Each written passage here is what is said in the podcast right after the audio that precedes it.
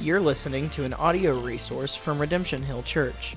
This resource is not meant to be a replacement for participation at a local church, but an accessory to the care you're receiving from your own pastors. To learn more about our church or to give to our ministry, visit redemptionhilldsm.org.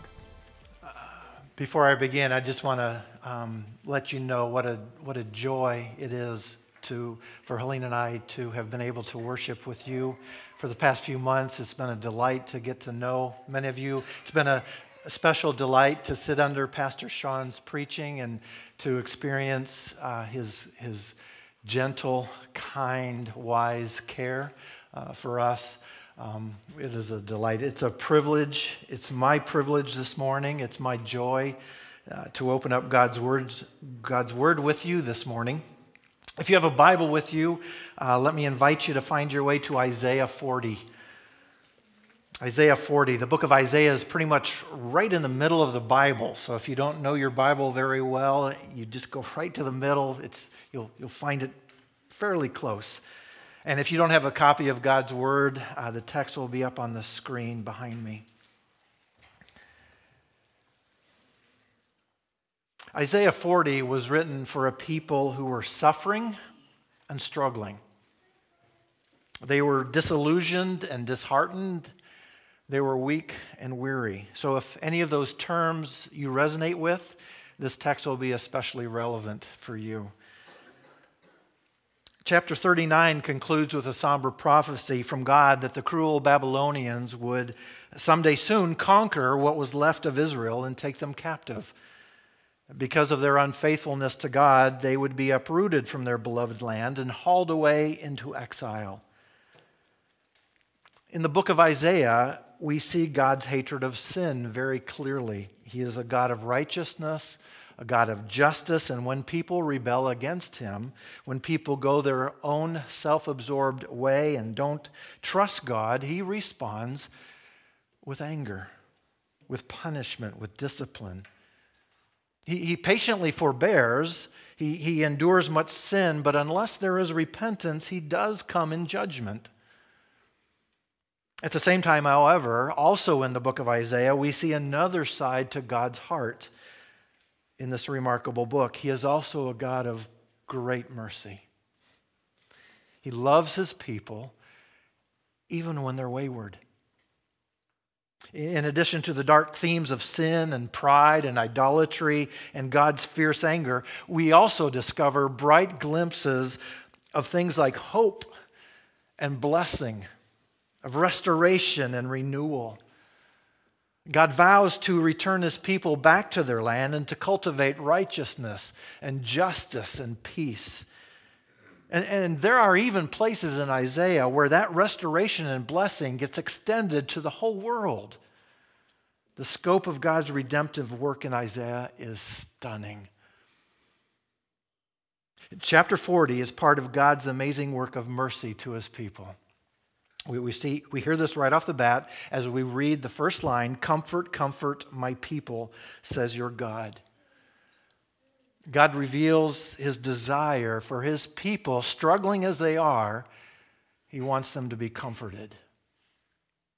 Um, let me clarify what this word comfort is talking about. When I, when I think of comfort, I tend to think of um, lounging on the couch or reclining in a La-Z-Boy with a nice, soft, warm blanket over me and some, some, real, some of my favorite food, preferably something with chocolate in it. Um, th- that's not the sort of comfort. God's not talking about our creaturely comforts right here. What God wants for his people is to be strengthened or encouraged I heard one man say the essence of this word here is to breathe new life into. And I, and I think that's very accurate. God is wanting his discouraged, defeated people to be encouraged, to have hope, to, to be strong in their faith. And chapter 40 marks out the path towards that comfort. It reveals to us how weak, tired, discouraged people may experience God's heart energizing comfort.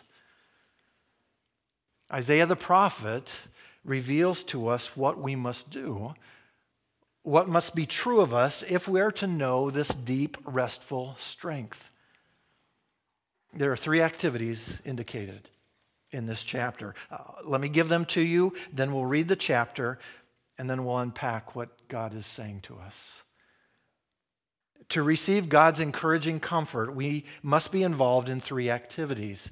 We must listen to God, we need to behold God, and we are to wait for God. Listen to God, behold God, and wait for God. Now, listen to this great chapter, this great text, verse 1. Comfort, comfort my people, says your God. Speak tenderly to Jerusalem and cry to her that her warfare is ended, that her iniquity is pardoned, that she has received from the Lord's hand double for all her sins. A voice cries, In the wilderness, prepare the way of the Lord, make straight in the desert a highway for our God. Every valley shall be lifted up, and every mountain and hill be made low. The uneven even ground shall become level, and the rough places a plain. And the glory of the Lord shall be revealed, and all flesh shall see it together, for the mouth of the Lord has spoken. A voice says, Cry. And I said, What shall I cry? All flesh is grass, and all its beauty is like the flower of the field. The grass withers the flower fades when the breath of the Lord blows on it. Surely the people are grass. The grass withers, the flower fades, but the word of our God will stand forever. Go on up to a high mountain, O Zion, herald of good news. Lift up your voice with strength, O Jerusalem, herald of good news. Lift it up, fear not. Say to the cities of Judah, Behold your God. Behold, the Lord God comes with might, and his arm rules for him. Behold, his reward is with him, and his recompense before him. He will tend his flock like a shepherd. He'll, he'll gather the, the lambs in his arms, he will carry them in his bosom, and gently lead those that are with young. Who has measured the waters in the hollow of his hand, and marked off the heavens with a span, enclosed the dust of the earth in a measure? And weighed the mountains in scales and the hills in the balance? Who has measured the Spirit of the Lord? Or what man shows him his counsel? Whom did he consult? Who made him understand? Who taught him the path of justice and taught him knowledge and showed him the way of understanding? Behold, the nations are like a drop from a bucket and are accounted as the dust on the scales. Behold, he takes up the coastlands like fine dust. Lebanon would not suffice for fuel, nor are its beasts enough for a burnt offering. All the nations are as nothing before him. They are counted by him as less than nothing and emptiness. To whom then will you liken God? Or what likeness compare with him? An idol. A craft, craftsman casts it, and a goldsmith overlays it with gold and casts for it silver chains. He is too impoverished for an offering, chooses wood that will not rot. He seeks out a skillful craftsman to set up an idol that will not move. Do you not know? Do you not hear? Has it not been told you from the beginning? Have you not understood from the foundations of the earth? It is He who sits above the circle of the earth, and its inhabitants are like grasshoppers, who stretches out the heavens like a curtain and spreads them out like a tent to dwell in, who brings princes to nothing and makes the rulers of the earth as emptiness. Scarcely are they planted, scarcely sown, scarcely has their stem taken root in the earth, when he blows on them and they wither, and the tempest carries them off like stubble. To whom then will you compare me, that I should be like him, says the Holy One? Lift up your eyes on high and see. Who created these? He who brings out their host by number, calling them all by name. By the greatness of his might and because he is strong in power, not one is missing. Why do you say, O Jacob, and speak, O Israel, my way is hidden from the Lord, and my right is disregarded by my God? Have you not known? Have you not heard? The Lord is the everlasting God, the creator of the ends of the earth. He doesn't faint or grow weary, his understanding is unsearchable. He gives power to the faint. And to him who has no might, he increases strength. Even youths shall faint and be weary, and young men shall fall exhausted. But they who wait for the Lord shall renew their strength. They shall mount up with wings like eagles. They shall run and not be weary. They shall walk and not faint. This is the word of the Lord. To experience God's amazing comfort, we need to first listen to God. In the first eight verses, there are voices speaking or crying out. And the clear implication is we must pay attention. We need to listen to these voices because they are, in fact, communicating God's truth to us, God's message to us. God's people are to hear we're to listen. And let me remind you what biblically listening is all about. By listening, what is meant is more than just recognizing the words, it's more than having the sound waves hit our eardrums, it's, it's having those words take root in our soul, it's, it's embracing them, believing them. The message which the people of God here are to take to heart is twofold. First, there's a declaration and then, second, there's a promise. The declaration is in verse 2. Your warfare, your time of duress is over because your sins have been punished enough. Isaiah is looking into the future. He's prophesying when their ordeal will be over, when their exile will be completed. And the reason is she has received from the Lord's hand double for all her sins. I don't know about you, but at first glance to me, that doesn't appear to be fair. Double for her sins? It sounds like overkill. It sounds like God is overdoing things. Um, not so. Scholar Alec Motyer points out that the Hebrew word used here speaks of something that is folded over so that one side precisely matches the other. The inference is that the punishment perfectly fits the crime. He translates this She has received from Yahweh's hand the exact payment for all her sins.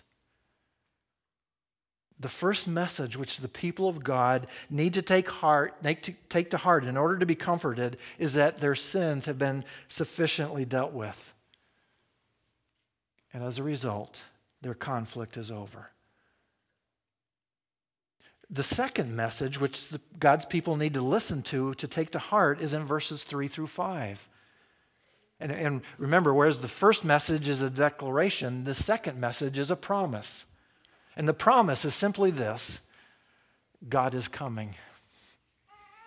God is coming to you. We read, In the wilderness, prepare the way of the Lord, make straight in the desert a highway for our God. In other words, God's on the way. Uh, verse 4 speaks of valleys being lifted up, mountains and hills being lowered, uneven ground leveled. Uh, the point of this is that there won't be any obstacles for God. When He decides to come, He won't be impeded. God promises His people, I'm coming. This reminds me of a scene in C.S. Lewis's book, The Lion, the Witch, and the Wardrobe. Four children find themselves in the land of Narnia, where it's always winter but never Christmas. The wicked queen has the land under her spell, but there is hope. Mr. Beaver, one of the talking animals, tells the children they say Aslan is on the move. Perhaps he has already landed. Aslan, of course, is the great lion, the powerful king, the rightful ruler of Narnia. And when the children hear that Aslan is on the move, that he's on his way, they each experience something internally that they didn't expect. Lewis writes At the name of Aslan, each one of the children felt something jump in its inside. Edmund felt a sensation of mysterious horror, and he felt that way because he had earlier made a pact with the wicked queen. Peter felt suddenly brave and adventurous. Susan felt as if some delicious smell or some delightful strain of music had just floated by her. And Lucy got the feeling you have when you wake up in the morning and realize that it's the beginning of the holidays or the beginning of summer. The point is, the news of Aslan's coming, the promise of his coming, breathed new life into them. God's promise of his coming to his people is meant to invoke courage and strength and hope. Isaiah is telling his people, take heart, God's on the move. Now, now, perhaps this is a reference to his coming to rescue them, to bring them back to their homeland. Perhaps this is just a general reference to say, just remember, God's always on the move. What we know for sure is that this promise finds its ultimate fulfillment in the coming of Jesus. John the Baptist made this clear when he said in John 1 I am the voice of one crying out in the wilderness, make straight the way of the Lord, as the prophet Isaiah said. And if you remember the story in John, the next day Jesus showed up. God came to them in the most amazing way. Now, a quick word about verses 6 through 8 in Isaiah 40. These verses are, are an encouragement to listen to God, the, the, the, point of this whole section. We should listen to God because the Word of God will never fade away. It will always be strong and powerful and true. It's permanent, it's rock solid, it can be completely and fully trusted. Isaiah's first point is in order to experience God's life energizing comfort, we must listen to God. We must take to heart what He tells us. There's a second activity that needs to be true of us if we want to know His comfort, His strength. And we find this in verses 9 through 29. It's the largest chunk of this chapter, which tells us something of its importance. Here, God's people are, are simply exhorted to behold God. Verse 9 Go on up to a high mountain, O Zion, herald of good news. In other words, shout this from the mountaintop. and what he, what he is to say, what this messenger is to say, is say to the cities of Judah, Behold your God. Some translate this, Here is your God. And I don't think that quite captures the essence of the, the Hebrew word. It, it's more the idea of look, see and be amazed. To, to behold is to gaze, it's to fix your eyes and do so with wonder. It, it's, it's when your eyes get big and your jaw drops because what you're looking at is, is so incredible. To know God's comfort we need to see with the eyes of our heart just how amazing God is. We need to be aware of how majestic and awesome He truly is. And that's what Isaiah does here in this section. He helps us to see the grandeur of God. Now, Isaiah describes God in some remarkable ways. For time's sake, I'm going to go through these rather quickly. Let me encourage you, however, on your own, read and ponder slowly on what we find here. Um, meditate on these verses. Allow your mind and your heart to truly behold how awesome our God is. It'll do your heart a world of good. Well, Isaiah first points out God's power. He points out his might. Verse 10 Behold, the Lord God comes with might, and his arm rules for him. Behold, his reward is with him and his recompense before him. In, in short, God is all powerful. His reward and recompense speak of his success, his victories over his enemies. So he's mighty, but there's more. If God was simply sheer power, that alone wouldn't necessarily be comforting. But notice verse 11 God's might is coupled with his gentleness, with tenderness. He, he's pictured as a rugged shepherd who lovingly stoops down to pick up little lambs so he can carry them over rugged terrain. And, and then he gently leads nursing ewes, those that might struggle to keep up. I love this combination. This cosmically all powerful God is also the God who compassionately helps those that are weak. He's gentle and kind with his.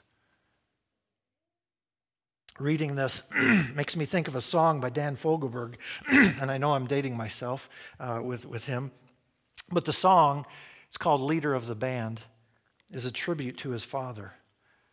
There's a line in which he describes his dad, who's also a musician, as having a thundering velvet hand. I love that picture. He saw his dad as having great strength, but he's also kind and tender. Our God is all powerful, yet oh also gentle. A second thing Isaiah wants us to behold about God is really two things kind of woven together. Isaiah weaves these two thoughts through verses 12 through 26, and that's that God is really big and he's without equal. He's massive and he has no peer. He first helps us to see how big God is, and oh, how we need this.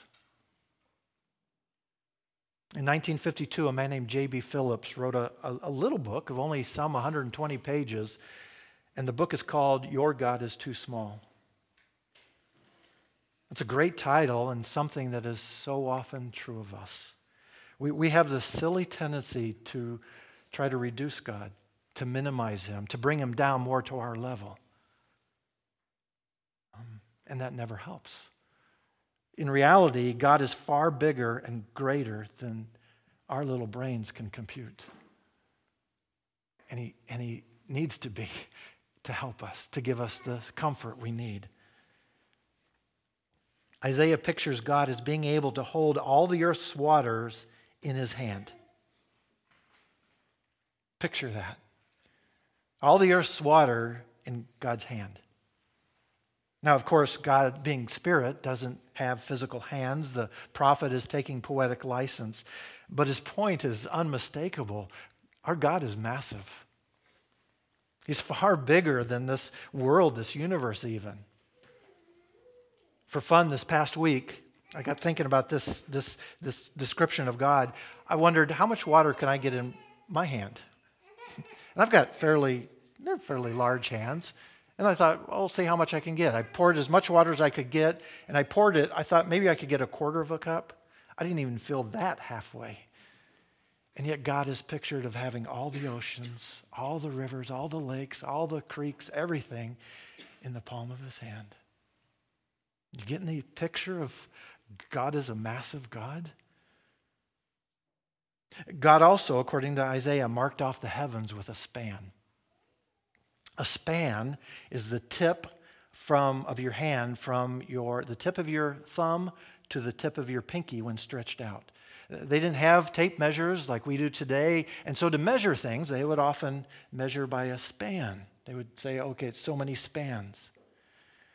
When we try to describe this universe of ours, what do we use? We use light years, which blows my mind. God simply says, oh, it's about a span.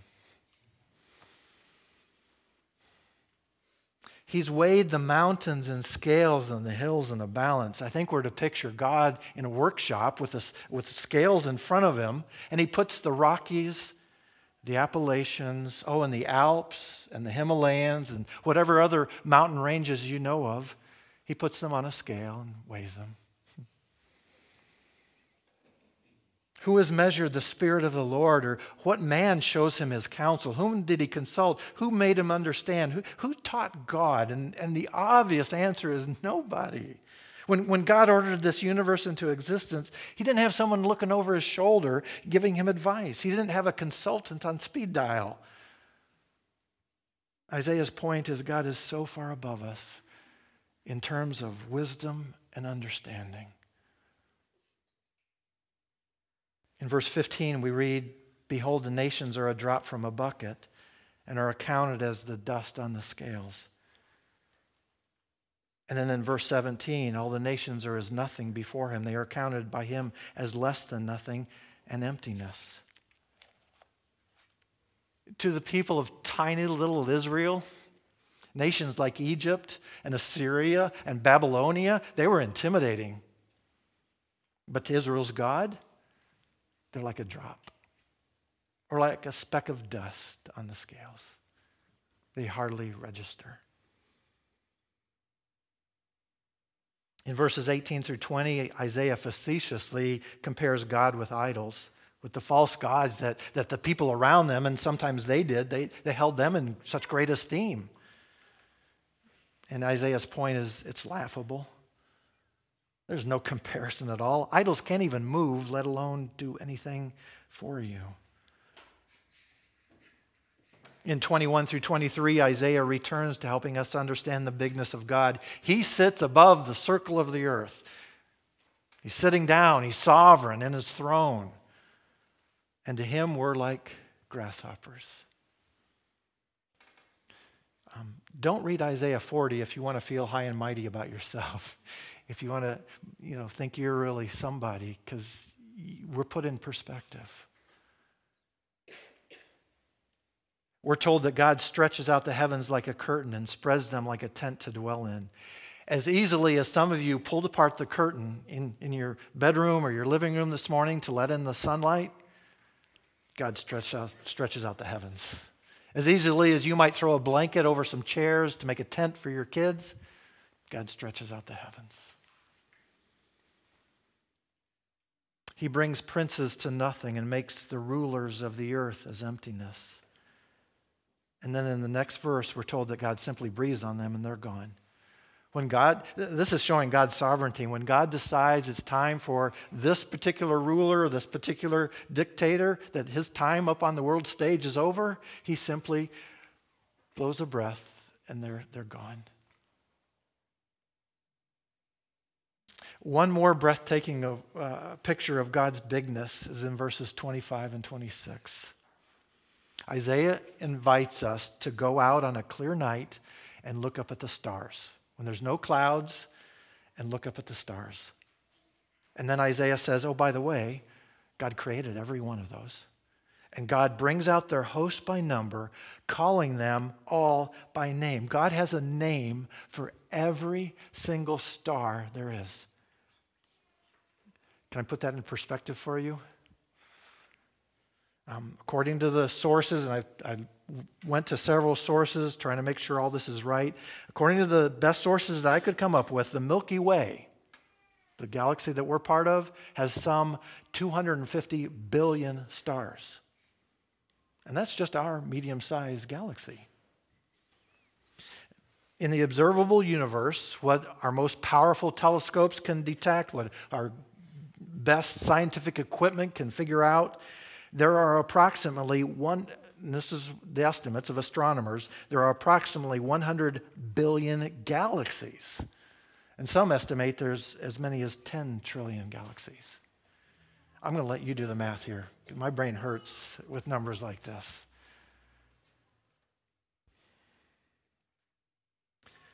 The final picture of God in this section, when Isaiah invites us to behold God, the final picture is that Although God is unbelievably great in power and wisdom and size and knowledge and every other thing you can think of, He also loves to help weak people. Don't say such a big God won't have time for little old me. Don't, don't think, well, he, well, he's going to ignore me because he's got far, far bigger things to think about. No, the God who there's not one star that goes missing without his knowledge is the same God who knows intimately every detail about you. Yes, he is massive, but he lovingly pays attention to everything about you. He gives power to the faint, and to him who has no might, he increases strength. That is astounding and incredibly comforting. This massive, powerful, wise, untiring God stoops to strengthen weaklings like me. and weaklings like you. He's got the strength to spare and strength to give, and he loves to give it. And that leads us to the third activity that Isaiah wants us to see. He says, Listen to God, behold God. Thirdly, in order to experience God's strong comfort, his rich encouragement, we need to wait for God. The last two verses, many of you probably know, some maybe even by heart. Even youths shall faint and be weary, and young men shall fall exhausted, but they who wait for the Lord shall renew their strength. They shall mount up with wings like eagles. They shall run and not be weary. They shall walk and not faint. God gives strength to those who wait for Him. Some Bible translations use the word hope instead of wait. Um, the Hebrew word is so rich that it's hard for one English word to really, under, to, to really uh, match what it's saying. It's actually both. It's waiting with confidence, it's waiting expectantly.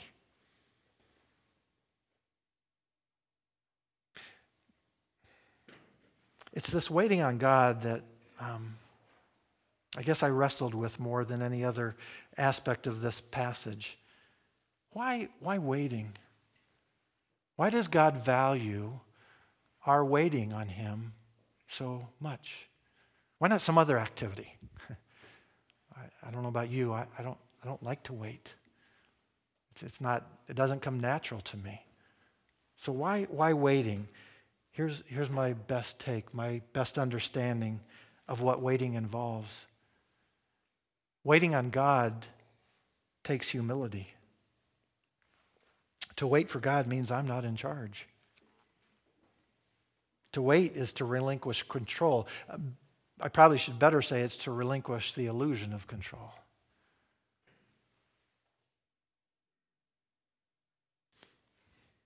Waiting takes humility, but it also requires faith.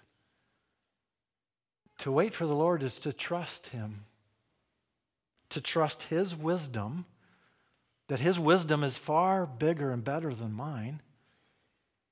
It's to trust His goodness, that He does have a good heart, that He will work all things together for good to those who love Him and are called according to His purpose. And it's trusting His timing, not mine. I think I see clearly, and I think my timing, God, it's, it's here, it's now. And God says, wait, wait a little longer. When God sees his children waiting for him, confidently, expectantly, when he sees humility and trust in his children, he loves to give strength. He loves to encourage. He loves to breathe new life into you.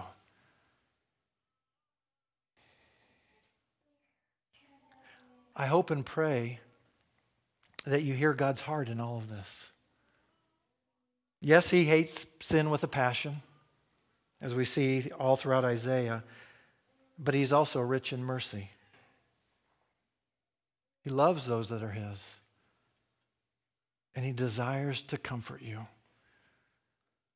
No matter where you're at, no matter what you're struggling with, no matter what you're wrestling with, no matter what you're going through, God loves to show you mercy. He wants you strengthened, He wants you encouraged, He wants you filled with faith and hope. His desire, His desire is to comfort you, to strengthen you, and to encourage you. In fact, God so wants you to know His strength that He did the unthinkable. He became weak so that you might become strong. God the Son became a helpless baby, and then years later, he willingly went to the cross. Corinthians tells us that Jesus was crucified in weakness. He experienced the ultimate discomfort that you might know the comfort of God. He became poor that you would become rich. He died so that you might live. Friends, a God like this can be trusted. A God like this is one we should listen to. Take to heart his words, his declarations, and his promises. A God like this is one that we should desperately want to get to know. A God who loves weak little old me to that extent is worthy to follow, and he's worthy to abandon everything for. Would you pray with me, please?